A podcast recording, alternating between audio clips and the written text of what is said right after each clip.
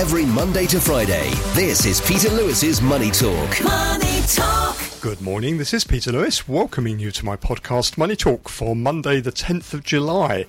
This podcast is sponsored by Surfin Group, which is headquartered in Singapore and offers online financial services to 30 million customers across 10 countries. Thank you for making this podcast one of the most listened to financial podcasts in Hong Kong. In today's business and finance headlines, US Treasury Secretary Janet Yellen said competition between the world's biggest economies is not a winner take all situation and called for both sides to manage their rivalry with a fair set of rules. But she said she was also concerned about new export controls recently announced by China on two critical minerals used in semiconductors, saying the US was still evaluating the impact of these actions. Chinese financial regulators have fined Ant Group 7.1 billion renminbi, that's 983 million US dollars for financial violations, but concluding a government-led restructuring for the fintech group almost 3 years after its 37 billion dollar IPO was called off. On Saturday, Ant Group launched a share buyback plan that values the fintech giant at nearly 70% below its proposed IPO price in 2020.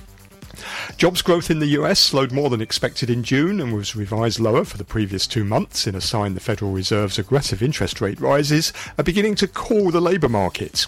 However, a fall in the unemployment rate and higher than expected wage growth highlighted the resilience in the jobs market. The Hong Kong Monetary Authority on Friday relaxed mortgage rules for some properties for the first time since 2009 to make them more affordable Effective immediately, homes valued at up to 15 million Hong Kong dollars for the owner's own use will be eligible for up to 70% mortgage financing, while those valued between 15 million and 30 million are entitled to 60% loans. But Financial Secretary Paul Chan said that the government is not considering relaxing cooling measures such as the special stamp duty. On today's programme, I'm joined by Alex Wong, Director at Alex KY Wong Asset Management, and Simon Kavanagh, Partner at BDA Partners. Providing a view from mainland China will be Shanghai based independent economist Andy Xie. And if you want to get in touch, please go to my website, peterlewismoneytalk.substack.com. Peter Lewis's Money Talk. Stocks were choppy on Friday in the fallout from the largely solid non-farm payrolls report, with earlier gains in the S&P 500 and Nasdaq Composite petering out in the afternoon and leaving the two indices lower for the week. The S&P 500 lost a third of a percent to end at 4,399, notching a three-day losing streak. The Nasdaq Composite dipped 0.1% to close at 13,661. The Dow dropped 187 points, or 0.6%. And that took it to 33,735. The Nasdaq led on the week, managing to get back to break even at one stage Friday before the late day profit taking left it down 0.9% over the holiday shortened week. The Dow lagged on the week, losing 2%. The S&P 500 fell 1.2% over the same period. The CBOE Volatility Index, the VIX, was up over 9% last week. That's its first weekly rise since May. And Alibaba added 3.4% in New York after its affiliate company Ants Group was fined $984 million by Chinese regulators, but signalling an end to a lengthy government-led restructuring for Ants. Treasury yields were all higher on the week, with the most notable feature being the Friday reversal in the short end. The two year yield ended 5 basis points higher of the week, but it fell back below 5% to 4.95% Friday after reaching 5.12% on Thursday. That's its, that's its highest level since 2007. The 10 year yield jumped 23 basis points higher over the week to 4.07%, and that led to a pronounced steepening of the yield curve, with the 2 to 10 year steepening to minus 88 basis points after inverting to a record minus 110 basis points earlier in the week. Hong Kong stocks hit a five week low. The Hang Seng Index fell 167 points, or 0.9%, to 18,366. For the week, it lost almost 3%. In mainland China, the Shanghai Composite fell 0.3% to 3,197. The Hang Seng Mainland Bank Index declined 1.2%, edging towards its lowest point since November 2022. The sub-index lost 10.5% last week after Goldman Sachs lowered its rating for Agricultural Bank of China, ICBC and Industrial Bank to sell citing investor concerns over the bank's exposure to local government debt. ICBC, ABC, and Construction Bank tumbled by between 7.5% to 13.6% over the week their worst five day loss in at least 12 months.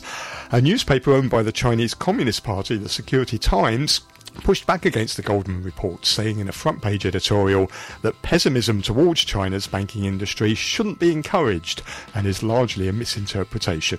You can get more details on the latest market movements in my daily newsletter, which you'll find at peterlewismoneytalk.substack.com. Every Monday to Friday, this is Peter Lewis's Money Talk. Peter Lewis's Money Talk. On this Monday morning, let's welcome our guests. We have with us Alex Wong, Director of Alex KY Wong Asset Management. Morning to you, Alex. Hi, morning, Peter. And also joining us, Simon Kavanagh, who is partner at BDA Partners. Welcome, Simon. Morning, Peter. Um, let's start with Janet Yellen's uh, visit. US Treasury Secretary Janet Yellen said competition between the world's biggest economies is not a winner take all situation, and she called for both sides to manage their rivalry with a fair set of rules.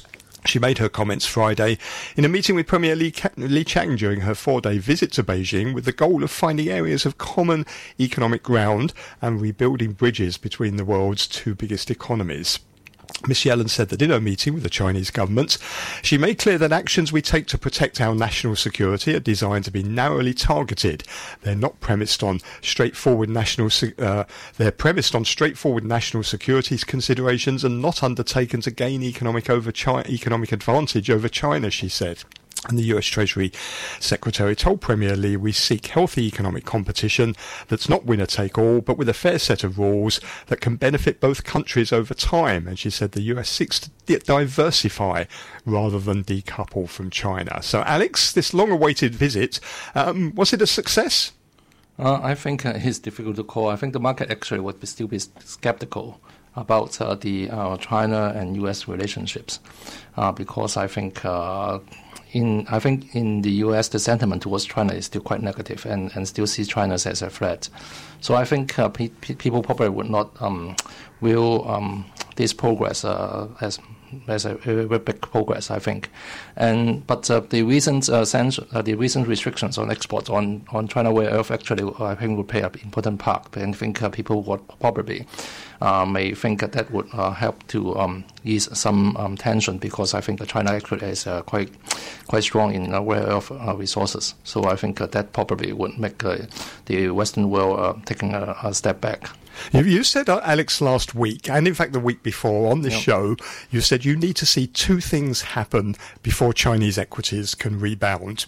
One of those things was an improvement in the geopolitical situation and an easing of tensions between the US and China. Is this it? Is this enough? Is this going to be the catalyst for Chinese equity markets to rebound? I think uh, this is not enough. But uh, another thing actually is happening. I think that the the the the, the Ant financial thing actually is helping. So Okay. uh, probably we would have some momentum. Actually, today would be quite crucial because uh, first of all we have uh, a uh, probably a support uh, in renminbi uh, emerging, and then we probably uh, would expect the government to to take a take a step back in uh, controlling those uh, private enterprises. So I think that that would probably will help. Uh, market is too skeptical. I think the rebound on Friday night actually is not strong enough. Probably is propelled by uh, short covering mainly.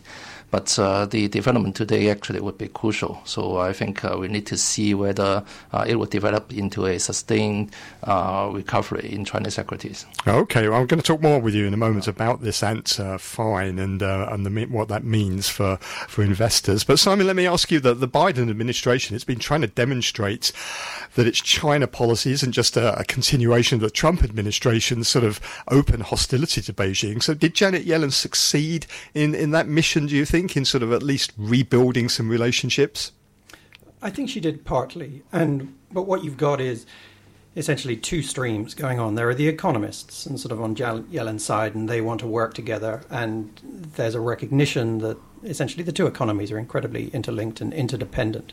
And then there's the political side, um, which is more Blinken geopolitics, and that still remains very negative. And unfortunately, I think the geopolitics will overshadow any progress that they make on the economic front. But you, what you've got at the moment, China's really fundamentally, particularly in comparison to the US, very weak economically at this point in time. And I mean, it doesn't actually benefit the US to to really sort of deteriorate um, that situation any further. I mean, they actually need a, a fairly, I suppose, strong but functioning Chinese economy um, working well. Um, they can differ on various areas, and yes, there'll still be those sort of national security concerns over semiconductor, and there'll be a bit of tit for tat um, relationships. But I mean, the, the Chinese economy is weak. Um, the two economies are still very linked, and I think Janet Yellen's trip is to try and make sure that there's a dialogue and there's at least an understanding, um, even if they don't always see eye to eye. And I think from that point of view, it helped, but it's not going to change the overall fundamental relationship. Mm, I mean, you say the politics is going to ultimately trump the economics because there's still these big areas of disagreement, aren't they, that haven't been resolved. But presumably, we shouldn't underestimate either these new lines of communication that are, are now open on the economic uh, on the economic front, and particularly as China seems to see Janet Yellen as perhaps the more pragmatic of the uh, of the the people in the Biden administration. Fully agree, and I mean communication is really key to everything, whether it's on the military side, on the politics, or in the economy. The more they talk, the more they understand each other, and they're their positions, even if they choose to differ, um, then that will only be a positive. Let me ask you both um, the, the do you buy the arguments that the US is advancing here, which is that diversifying supply chains is not the same as decoupling? She went to great lengths to try and say the two are different. Um, and she was basically saying it's a sensible response to what we saw during the pandemic for countries now not to rely on a single country for its supply chains, needs to diversify, but that doesn't mean we're decoupling. Do you, do you buy that argument? That's the one they're trying to make, I think, isn't it? I think it's a bit of spin to some extent when it's a result of the US realizing that it's overly reliant on China and China perhaps is not politically going in the direction that the US um, would like, and therefore they need to diversify. So it, it's been calling it um, not decoupling but diversification. Um, but it's, it's to some extent perfectly logical. Mm. What, what, do you think, Alex? So did you buy into this argument that you know ultimately you know countries, not just the US, but they do need to diversify supply chains, but that's not the same as disengaging from each other? Yeah, I think that that argument actually makes sense and logical. So uh, you cannot say uh, this is wrong, but I think uh, the it is depends on the cost and, and the magnitude and the and the cost benefits analysis. Then so. Um, probably they, they, they, they, they are not only basing on the economic uh, decisions. But anyway, I think uh, the diversification actually makes sense. And what about the second argument that uh, the US is trying to make when it talks about these sanctions that it's imposing on Chinese companies? It says these US sanctions are very narrowly targeted on areas that only affect national security, and it's not about trying to hold back China's economic growth. Do, do you believe that? Is it are these narrowly targeted sanctions? I no, I, I, don't really feel that they're narrowly targeted. I mean, they're all technology based, but I think the US goal is to slow down the development of China on the technology side, whether it's mm. semiconductor or elsewhere. And I mean, China will catch up eventually. Um, it's just a case of how much lead time the US can give itself. Um, and will it de- develop new technologies by the time China's actually developed internally um, the old things? So but I mean, again, it's not entirely un- unsurprising or unfair. I mean, there's always economic um, competition um, between large uh, companies, whether it's or uh, countries, whether it's the U.S. and China or previously U.S. and Japan. Um, so it's not entirely surprising, but I don't I don't think it's fair to say this is a very narrow. Um, competition. The, the, thing that undercuts their argument is that there's there's a very large number of Chinese companies that are on the US entities list now and have sanctions against them of some sort. I heard that nearly every single Chinese company in the semiconductor space now has some sort of sanctions on it. So it, it sort of doesn't sound narrowly targeted when you when you look at the evidence, does it? Yeah, and I think Biden's now also got on his desk a new bill to limit investment into China by US companies, and I think mm-hmm. that'll be fairly broad as well. And it'll just con- contribute to the deterioration on the investment um, relationship. Mm. Alex, do, do, you buy this argument? These are narrowly targeted sanctions only related to national security? Even though probably this is narrowly uh, targeted, but that is, this is targeted at the critical part, I think. So uh, this is uh, a very precisely targeted uh, areas, and this is very critical for Chinese development in technology. So I think it still hurts a lot. So um, uh, so this is still bad for China. And, and, presumably it's going to get worse because there's other restrictions being looked at, like you know access to cloud uh, computing, controls on investment into China. So it, it, looks like it's going to get worse before it gets better. I think uh, you need to see whether the, China, the countermeasures by China uh, would, would, would, would, would have uh, uh, effects because China um, uh, restrictions on rare earth actually probably would help. I think uh, the the Western world actually uh, would need to see whether it would be impacted a lot by these restrictions.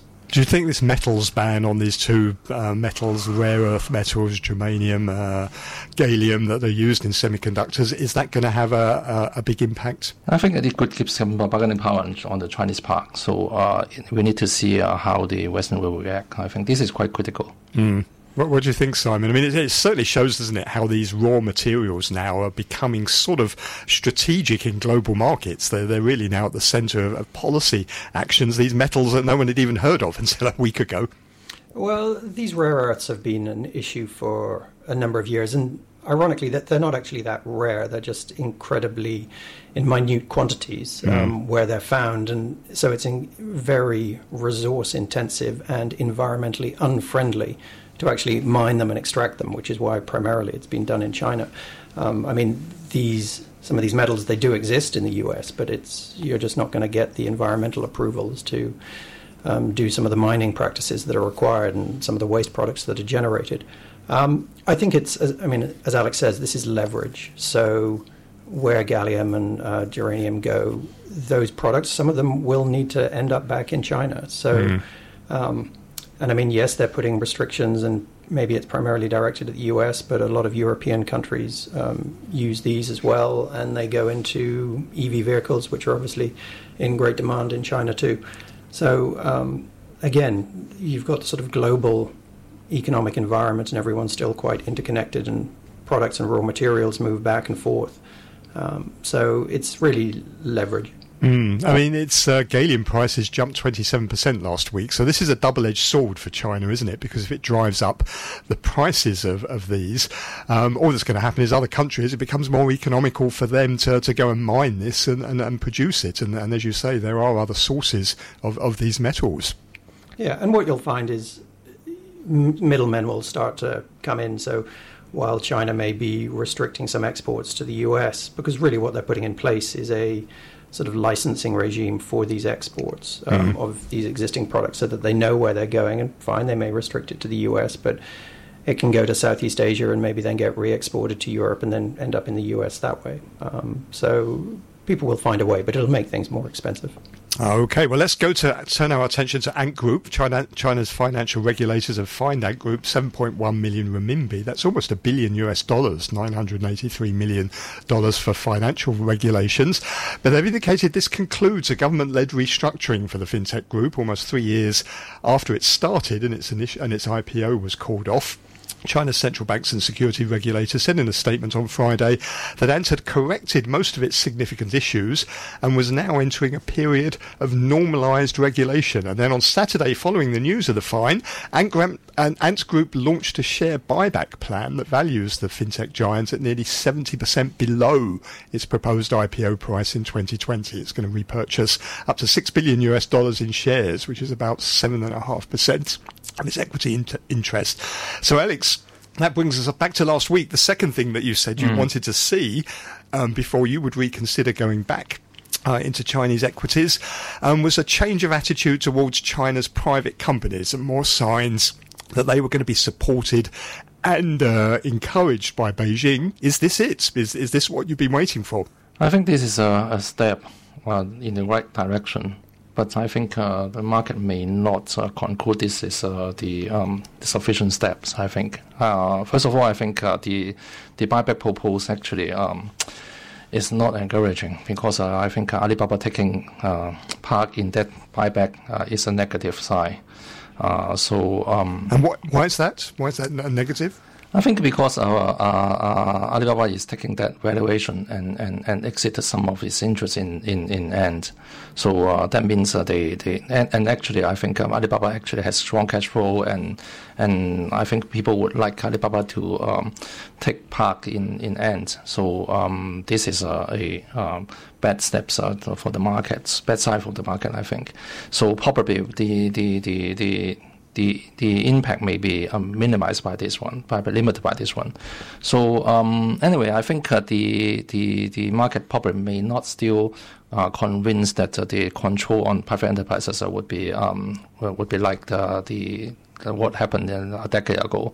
So I think uh, we probably would still be a bit concerned, but this is a right step, and we probably will see short covering to take part, and and we probably may see some momentum in Chinese shares.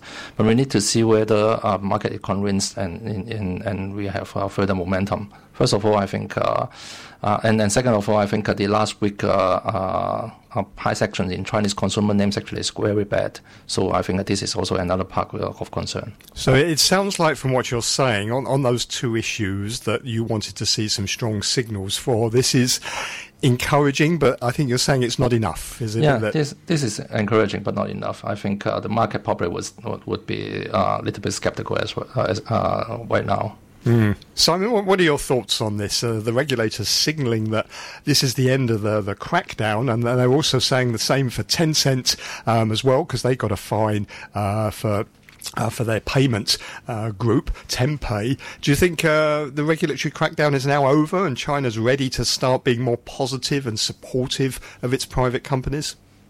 No, unfortunately, I don't. I think this is really the start of the new era, and it's just a reminder of how stringent and uh, sort of how much scrutiny these companies are now under from a regulatory point of view. And I mean, you look um, and it's lost $200 billion in value because of this regulatory mm. review compared to where it was a few years ago. And I mean, that's, that's value that's disappeared, and it's a new regulatory environment. And I don't see much on sort of positive um, for the Chinese private sector um, in the next few years based on um, the current environment. I suppose the worry is also what comes next because we've seen some of these things come completely out of the blue, haven't they? Like, for example, this crackdown on consultancy firms. It sort of suddenly came from Beijing, and I suppose investors' worries is it that something else might come up, even if it's not the tech side anymore. There could always be something else that affects private uh, companies or foreign companies.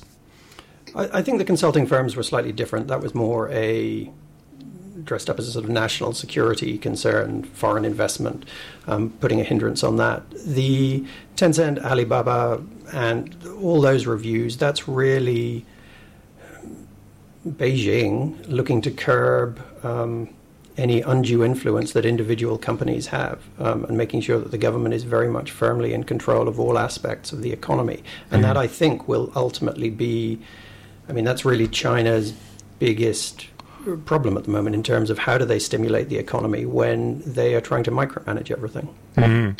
Alex, as Simon was mentioning, this we've finally got a price tag now, really, haven't we, on, on what this regulatory crackdown has, has cost. In the case of Ant Group, over $220 billion, 70% of its valuation. I mean, it's just a huge, huge cost, isn't it? This three years of investigation. Do you, do you think Alibaba could get back um, anything to where, not in terms of valuation, but in just in terms of its business and what it's able to do? Can it get back to where it was before, or is it now a totally different company? I think it, it would not. I think first of all, the valuation would not be bad. It would not be back to where it was because I think, uh, as uh, Simon pointed out, uh, people don't like the uh, restrictions or, or, the concern of the Chinese government on trying big private enterprises on on data park and, and on, on the economic influence. So probably they would be limited by this one.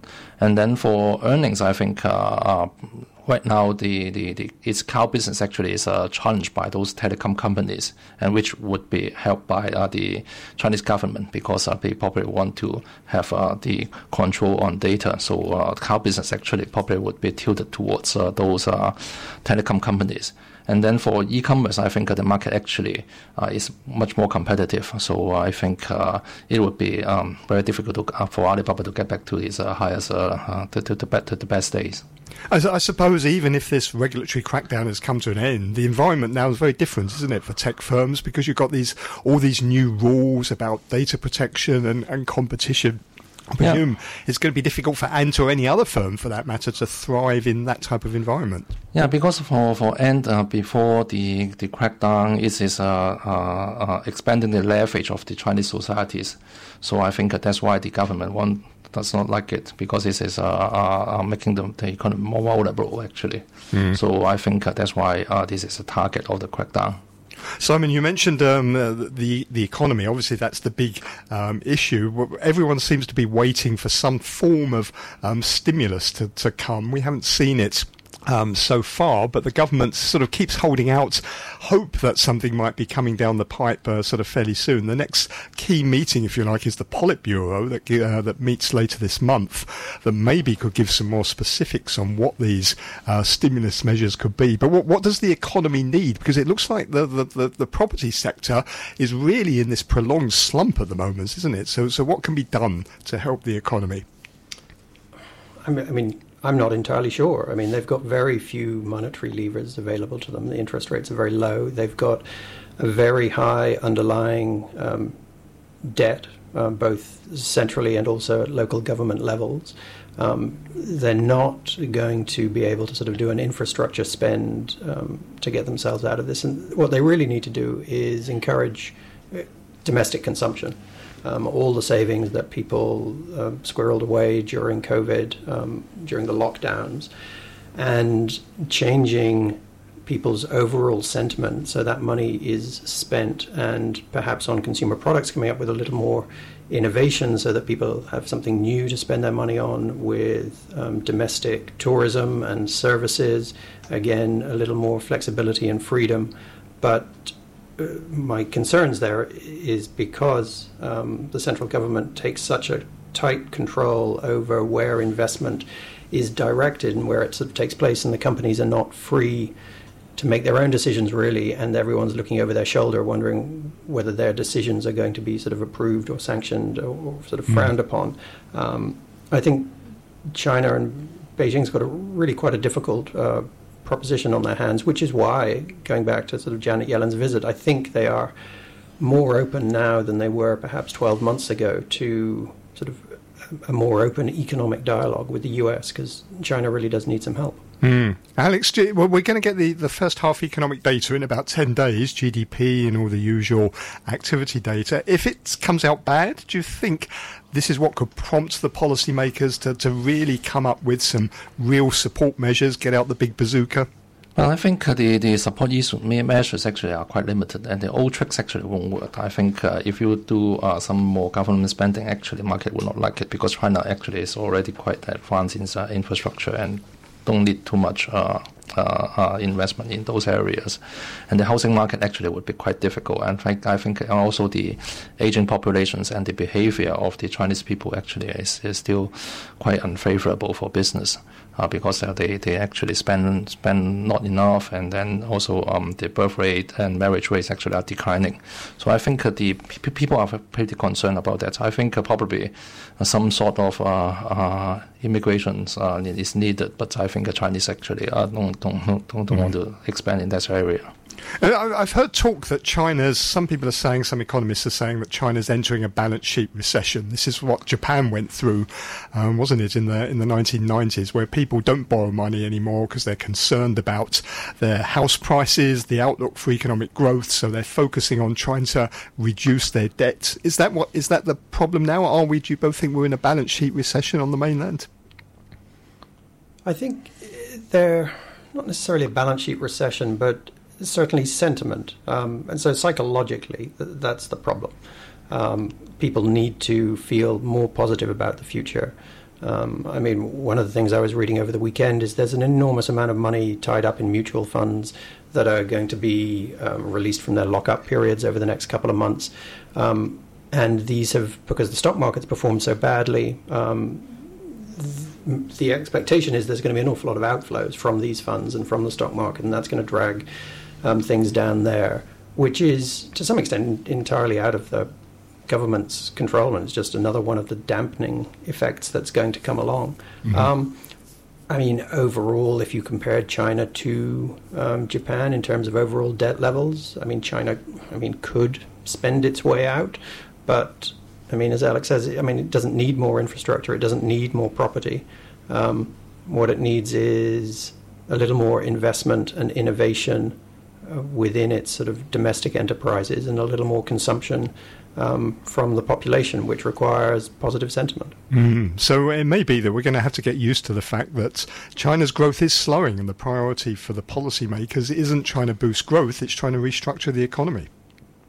Yes, and I mean the unemployment um, is probably the single biggest cause for concern. I would I would think mm. um, needing to find jobs. I mean, find the population shrinking, but I mean, there's an awful lot of youth unemployed, um, and they that's a problem that needs to be solved. Otherwise, they become um, disillusioned um, and sort of disappointed, and um, if they don't feel that they have a future, it becomes a bigger issue. Okay, let me finally get your thoughts on a couple of features of the markets over the last week. Um, Alex, the first thing was this big um, uh, surge in the yield curve that we saw, the US Treasury yield curve. US yields all rose across the board, but sort of the middle end, five, ten year, uh, rose far more than the two years. So that's helped the, the yield curve steepen by about, uh, what, 30 basis points or so over the last few days. What's that telling us? Is there a message there? I think the market actually is still. Um uh, waiting for a long, long, long uh, recessions, and and and probably I think uh, they they would have it later on. I think, and and and I think the the, the, the, the, the stock market actually uh, probably would be more polarized, because if you um, those tech companies actually may have st- may still have more support because the the the the the, the price actually depends on the long term outlook. Uh, mm. But I think uh, these th- those uh, traditional companies actually may be under pressures. So uh, I think the U.S. market generally um, probably already hit a short-term resistance and may correct a little bit mm-hmm. uh, for for for those, uh, especially for those uh, traditional business, businesses. Simon, we've almost been waiting as long for a US recession as we've been waiting for Chinese stimulus. um, but uh, do you think that it, it, was very noticeable what happened in the Treasury markets uh, last week? And some people say that um, you know they, they take the inverted yield curve as a recession signal, but other people say that's not enough. What you need is for it to invert uh, and then for it to go back steepening. Well, that's what we're seeing now. So is, is this a sign now that maybe finally uh, this sort of 14 months of interest rate rises are starting to impact the US economy?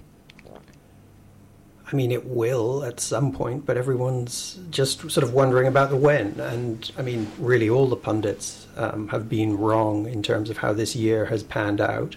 Um, I mean, the stock market has done far better than expected. And I remember, I mean, just a few months ago, we were talking about how we were, we'd reckoned that U.S. interest rates had already leveled off at that point, mm. and now they're sort of going up again. By expectation is another half percent, so another two um, rate rises. And I mean, the recession or the slowdown will come. I mean, unless we throw out all our economic textbooks. Um, but when is is really a question that no one actually has an answer to. I mean, I see that most of the most of the analysts are forecasting that the S and P will end up at the end of the year lower than it is now, um, sort of either flat or lower. There's only a handful that are saying that it'll still continue to go up. Um, so people think the peak is being reached, but mm-hmm. I mean, they would have said that back in January. Okay, finally, Alex, just one feature of the local market I wanted to ask you. This big fall in Chinese banks that we saw last week following the Goldman Sachs report downgrading three of them because of their exposure to the property market. It's quite unusual, isn't it, that you see the Chinese government actually specifically try and push back on an investment bank's piece of research, which suggests they're rather, rather concerned um, uh, about it. But um, what's your thoughts on the banks? I think banks actually are always a concern for investors because of its uh, asset quality. And right now, Goldman point out the uh, local government debt issues. So it is very difficult for those banks to rebound, I think. But uh, Goldman defended uh, as, uh, as saying uh, they are only suggesting a reshuffle within the sector. Mm. So I think that is not helping. I think uh, people would still concerned about the asset quality. And if you want to buy into China, actually, if you, right now those consumer names would be more attractive because if, if China need to rebound, I think uh, they, those consumer would be those would be, would be would be better than the banks. Okay, Simon. So um, it, it, seems like uh, local government debts that could well be one of the big focuses for the second half of the year.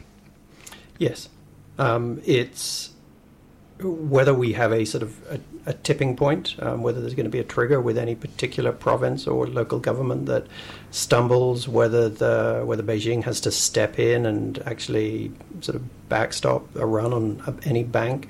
Um, we'll have to wait and see. Um, certainly, I think for, for, from the Goldman report, fine, they're looking at the fundamentals and the actual data from the banks, and they're going, well, hey, if we compare this to any other Western bank, um, yes, it's, it's, it's, a sell. Um, we can put our money elsewhere. But, I mean, realistically, I don't think any of the Chinese banks are uh, going to be allowed to fail or struggle. They've got a lot of debt that they need to sort through, uh, but, I mean, they've had that for a number of years now. Okay, well, thank you both very much. Great to hear your thoughts. Have a good week ahead. That's Simon Kavanagh, who is partner at BDA Partners, Alex Wong, director of Alex KY Wong Asset Management.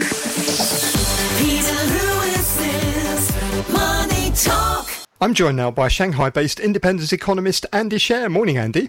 Good morning, Peter. Um, let me ask you first of all about Janet Yellen's four day visit to uh, Beijing, designed to try and open at least some lines of communication between economic and financial officials um, and to stabilize the relationship between the US and China. Um, do you think it was a success? Uh, uh, didn't make much progress. Uh, just the perception, perception of talking uh, trying to reassure the market. I think that maybe there is a bit of positive effect from there, but there's no no substance. Mm. I mean, she talked a lot about um, supply chain. She was trying to make the argument that diversifying supply chains is not the same as decoupling, that the two countries, you know, are, are remain economically bound um, at the hip. Do you think that uh, that hit home? Do you think it's a sensible argument that it does make sense for countries to diversify their supply chains, but it doesn't mean that they're de-risking or decoupling? Well, I think that uh, uh, every, any country can do whatever it wants to do, and the U.S. can do whatever it wants to do. It's been talking about this for five years. Mm-hmm. So if it's not doing it, it means that it can't. So uh, I, I, I don't think that it will persuade the Chinese government uh, about anything. I think the reality is that the, the U.S. is imposing more and more tech, uh, tech restrictions, and uh, with the clearly stated goals of slowing China down. You, you think that is the case because they deny that, don't they? They say these these sanctions, these restrictions on the tech sector are very no, narrowly. It's, it's obvious now. They, they, yeah, well, it's it's you look at the restriction on chips. It's clearly to uh, uh, initially it was to target uh, a mobile phone, uh, uh, uh, Huawei's mobile phone business. Mm-hmm. I think that and and it's and the military does not need small chips.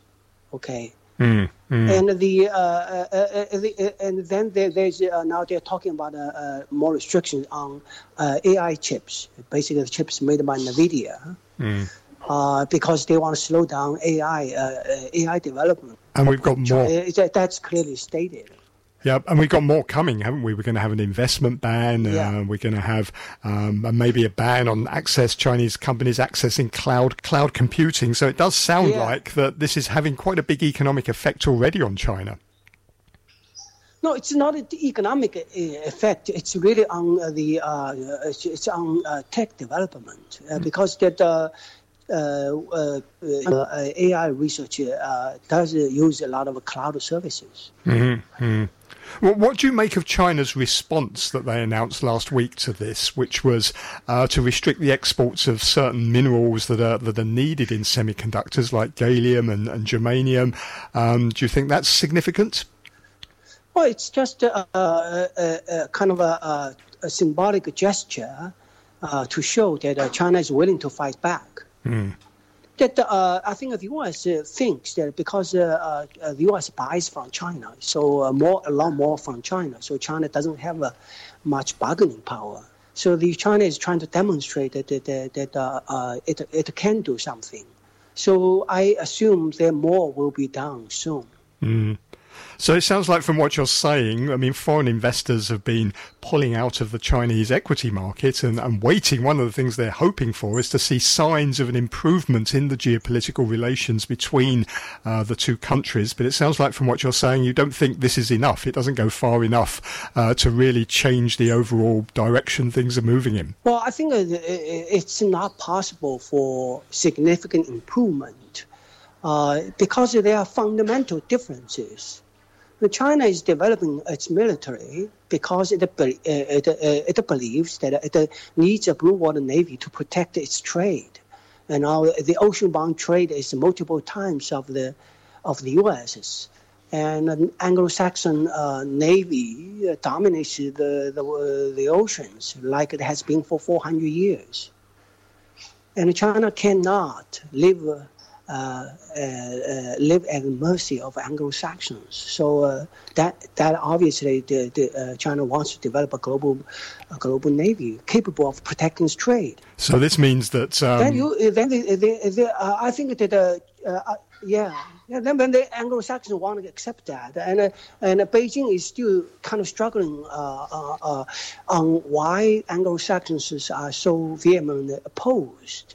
I think that uh, this is uh, the Beijing does not understand that uh, Anglo-Saxons' uh, uh, prosperity and security originated with the naval dominance, and they still feel that way. So that that is an existential challenge to to Anglo-Saxons from their perspective. So I think Beijing still do, do, does not understand that yet. So I think that this is the means that uh, fundamentally we are headed for some kind of a confrontation. You you think so? So this could be something like the South China Sea, maybe, where, um, where oh, much greater, much greater. I think that, and you look at how uh, the West screamed about China's uh, military development. It was it started with Australia. It was way before uh, the the pandemic, and I think Australia, obviously as a Anglo-Saxon country far away, uh, felt most vulnerable about an alternative uh, uh, naval power so it's just like when Japan rose 100 years ago. Mm. But this is. Uh, so, and, uh, you know, the, the, after Japan was the Russian Far East Fleet, and uh, the, the U.S. started developing this plan, so-called Operation Orange, to defeat uh, Japan. It took 40 years to work out there's no doubt something like this is happening now. This is very um, different, isn't it, to really the, the, the, West's last, or certainly the US's last set of trade disputes, which was with Japan in the 1980s. At that time, although Japan was a rising right. power economically and starting so, to dominate trade, it never wanted to develop a big yeah, navy think, or a military. I think that the issue, people get con- confused. No, it is, uh, Japan was never, Japan, uh, Japan was an occupied country and still is. So I think the economic dispute uh, was uh, uh, was significant, but uh, not, not like uh, what's going on with China today. Mm. China uh, China is ten times the Japan size. It's, it's entirely different. Mm. And and the I, I, I think that uh, the, uh, uh, the the Anglo-Saxons want the world to stay this way, and to um, be managed by them, and uh, uh, security guaranteed uh, security guaranteed by them. So uh, China needs to operate within that framework. So uh, I, I, I don't see uh, you know I, I, I think that uh, Chinese didn't appreciate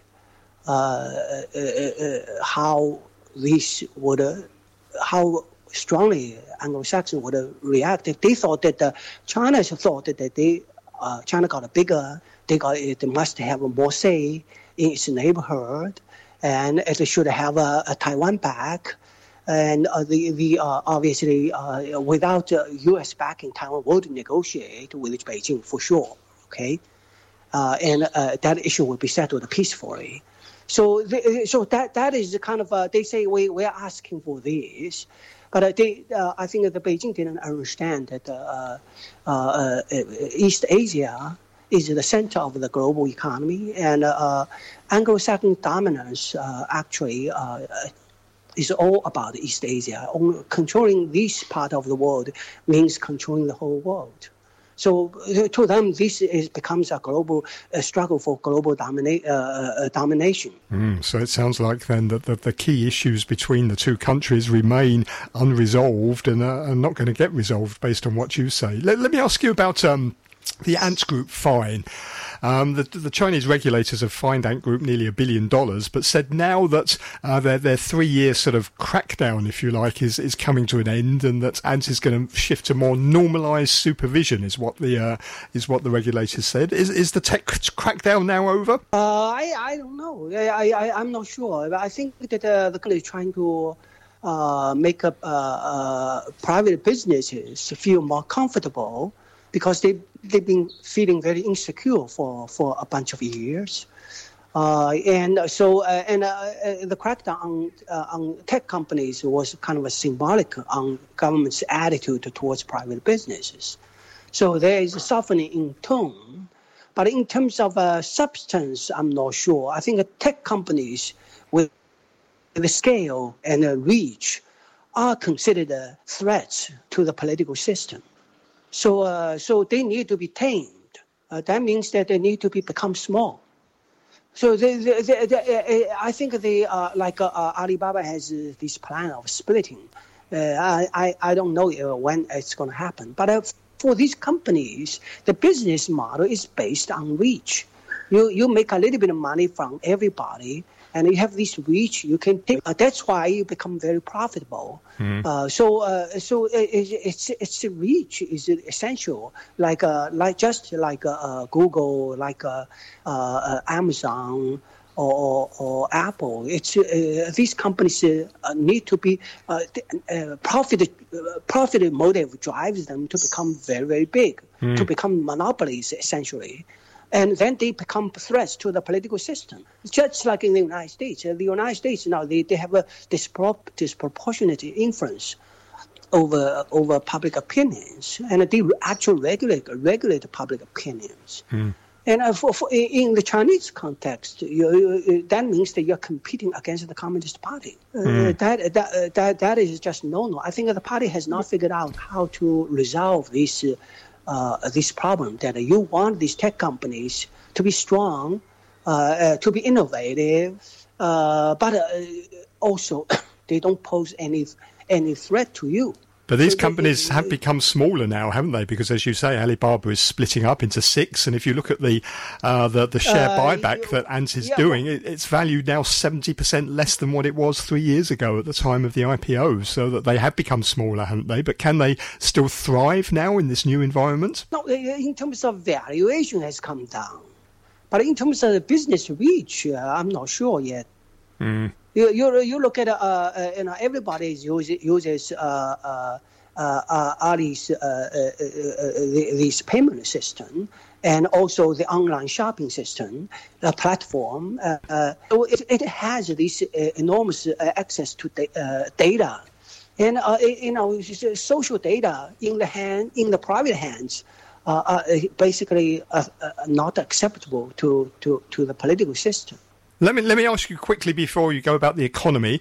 Um, we're at the end of the first half now. We're going to get uh, GDP data for the first half of the year in about ten days' time.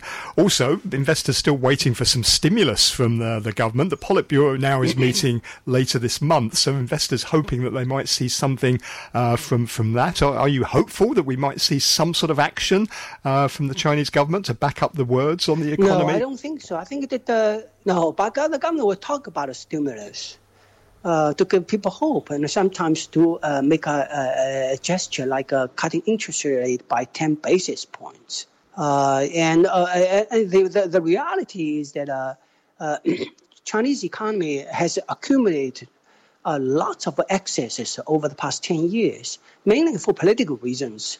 you know, before the last party congress, uh, uh, Uh, uh, I think the government had a reason to uh, stimulate, to keep it going uh, until the political transition completed. It took 10 years to complete the political transition. And from the previous era, completed, completed to a new era, now that transition has occurred. So the political incentive for keeping it going, regardless of the cost, is gone. And uh, the, then, then we have the problems uh, uh, that, uh, that, are, that, that have accumulated are so big, like the property sector. Uh, to peak at 10 billion square meters under construction. Now, in the last two years, it shrunk by a little, uh, about 10%. So it's got a long way to go. So there's no way that the government wants to stimulate a proper property sector and make it bigger again. Then you create a bigger problem for you for yourself down the road. So I don't see why they would be doing that. Now, if they they let the property market adjust, that means the economy will struggle for, for, for a number of years to come. So uh, that's uh, that's a reality. Okay, well, it's interesting to hear your thoughts as always, Andy. Thank you very much indeed for that. That's Andy Xie, who is a Shanghai-based independent economist, and thank you very much for listening this morning. If you want more information on any of the stories we've discussed today, please take a look at my daily newsletter, which you'll find at peterlewismoneytalk.substack.com. Tomorrow on the show. I'll be joined by Asian fund management industry consultant Stuart Aldcroft, James Wong, Chief Executive Officer at Cathaysia Securities, and our US economics correspondent, writer and broadcaster Barry Woods. See you tomorrow. Money Talk